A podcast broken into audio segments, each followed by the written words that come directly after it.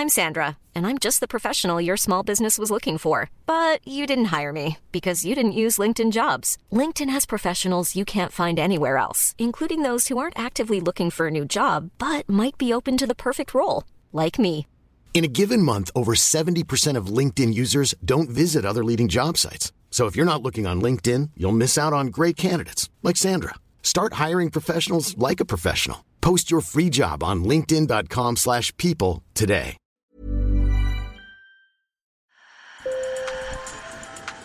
Bonjour. Hello. Hola. Marhaba bikoum. Sur le fil, Le podcast d'actu de l'AFP.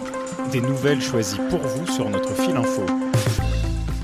Au Liban, l'équipe nationale ne s'est pas qualifiée pour la Coupe du Monde au Qatar, ce qui n'empêche pas les Libanais d'aimer profondément le foot. Euh, les Libanais sont passionnés de, de football et de basket. Les gens ont besoin de ce mondial pour euh, oublier un peu leurs soucis. Jonathan Sawaya est journaliste pour l'AFP au bureau de Beyrouth. Il couvre l'actualité de ce pays plongé dans une crise économique, sociale et politique sans précédent.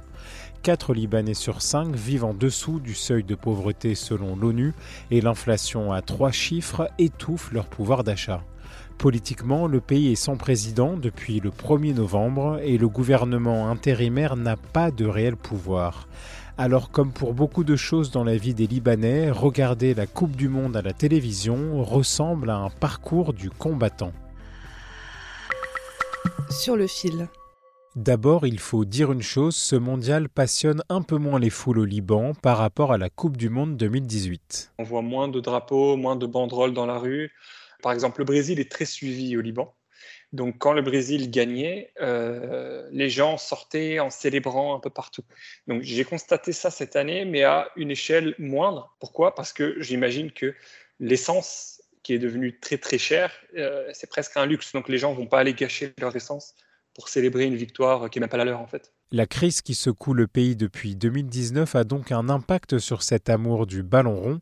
Cet impact est d'autant plus réel que les Libanais ne peuvent même plus regarder le mondial gratuitement à la télévision. La raison officielle, c'est que le gouvernement n'a pas pu se réunir pour débloquer les 5 millions de dollars demandés par la chaîne qatarienne euh, Be In Sport pour que la chaîne publique libanaise puisse rediffuser gratuitement. Et donc, euh, bah, forcément, euh, les Libanais qui ont été en fait euh, portés par l'espoir jusqu'au bout, parce qu'en fait, ils ont annoncé ça le jour de l'ouverture. Ils ont dit, en fait, bah, au final, désolé, on a fait de notre mieux, mais on n'a pas réussi à vous diffuser le mondial.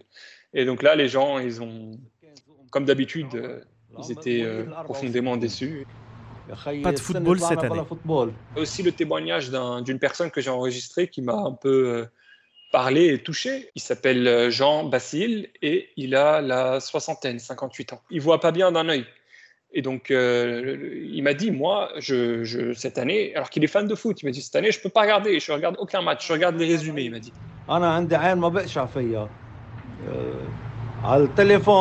J'ai des problèmes de vue, je ne vois pas d'un œil.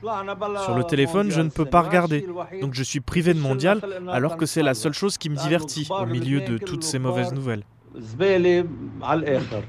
Jean ne peut donc pas regarder le match en streaming sur son téléphone et même pour ceux qui le peuvent, l'État ne fournit qu'une ou deux heures d'électricité par jour et la connexion Internet reste capricieuse. Même ceux qui essayaient de regarder le- les matchs en streaming, c'était même pas plaisant. Et même moi, je l'ai, constaté, c'est que euh, tu, tu allumes euh, donc ton streaming et tu vois que le, le réseau Internet ne te permet pas de regarder le match sans qu'il soit coupé X fois. Et donc au final, euh, à moins d'être vraiment euh, courageux, je pense que tu abandonnes. Il est aussi possible de s'abonner à une chaîne payante pour regarder la Coupe du Monde. L'offre spéciale mondiale coûte 90 dollars. C'est davantage qu'un SMIC mensuel de base dans le secteur privé. En 2022, oui, clairement. Si tu veux la regarder de manière, on va dire, euh, plutôt confortable et agréable, il faut être aisé, ça c'est sûr.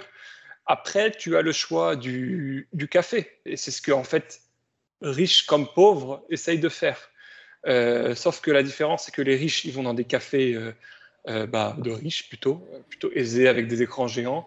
Et les plus pauvres, ils vont dans des cafés populaires tous demandent un prix d'entrée, mais évidemment, il varie selon le café. Donc les gens font en fonction de leurs moyens. Mais bon, tu vas pas aller regarder les, je sais pas combien de matchs, les centaines de matchs du mondial dans un café à chaque fois, c'est juste pas possible. Dans ce café de Beyrouth, les drapeaux brésiliens sont de sortie.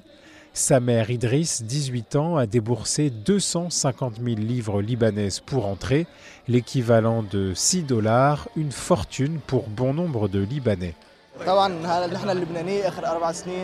Nous, les Libanais, on connaît la situation économique de ces quatre dernières années.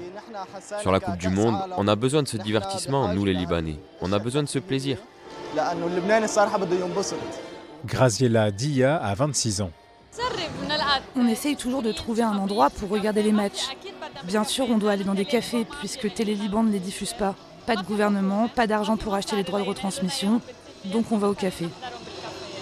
Comme d'habitude, les, les Libanais euh, essayent de s'adapter, euh, voilà, en, en, prenant des abonnements partagés. Par exemple, une même famille, euh, ils vont regarder, je sais pas moi, 5 ou à 10 un match sur Bein qu'ils auront payé, ils se seront cotisés pour payer Bein à plusieurs et réduire les coûts. J'ai des proches qui se partagent un abonnement. Ils se réunissent et regardent les matchs ensemble en divisant le coût entre eux. On fait de notre mieux. Donc voilà, comme d'habitude, les gens s'adaptent et je me demande jusqu'à quand est-ce que le Libanais va se contenter de, de s'adapter. D'autres fans plus démunis regardent les matchs à la volée sur le trottoir devant les cafés illuminés d'une ville plongée dans le noir. La Banque mondiale qualifie cette crise économique au Liban comme l'une des pires au monde depuis 1850. Sur le fil revient lundi. Michaela, Monrume et moi, nous avions envie de partager avec vous une bonne nouvelle qui nous fait bien plaisir. Sur le fil figure parmi les meilleurs podcasts de 2022 sur Spotify. Alors merci, chers auditeurs, chères auditrices, pour votre fidélité. Et vous pouvez aussi nous écouter sur les autres plateformes comme Apple Podcast ou Amazon Music. Bonne journée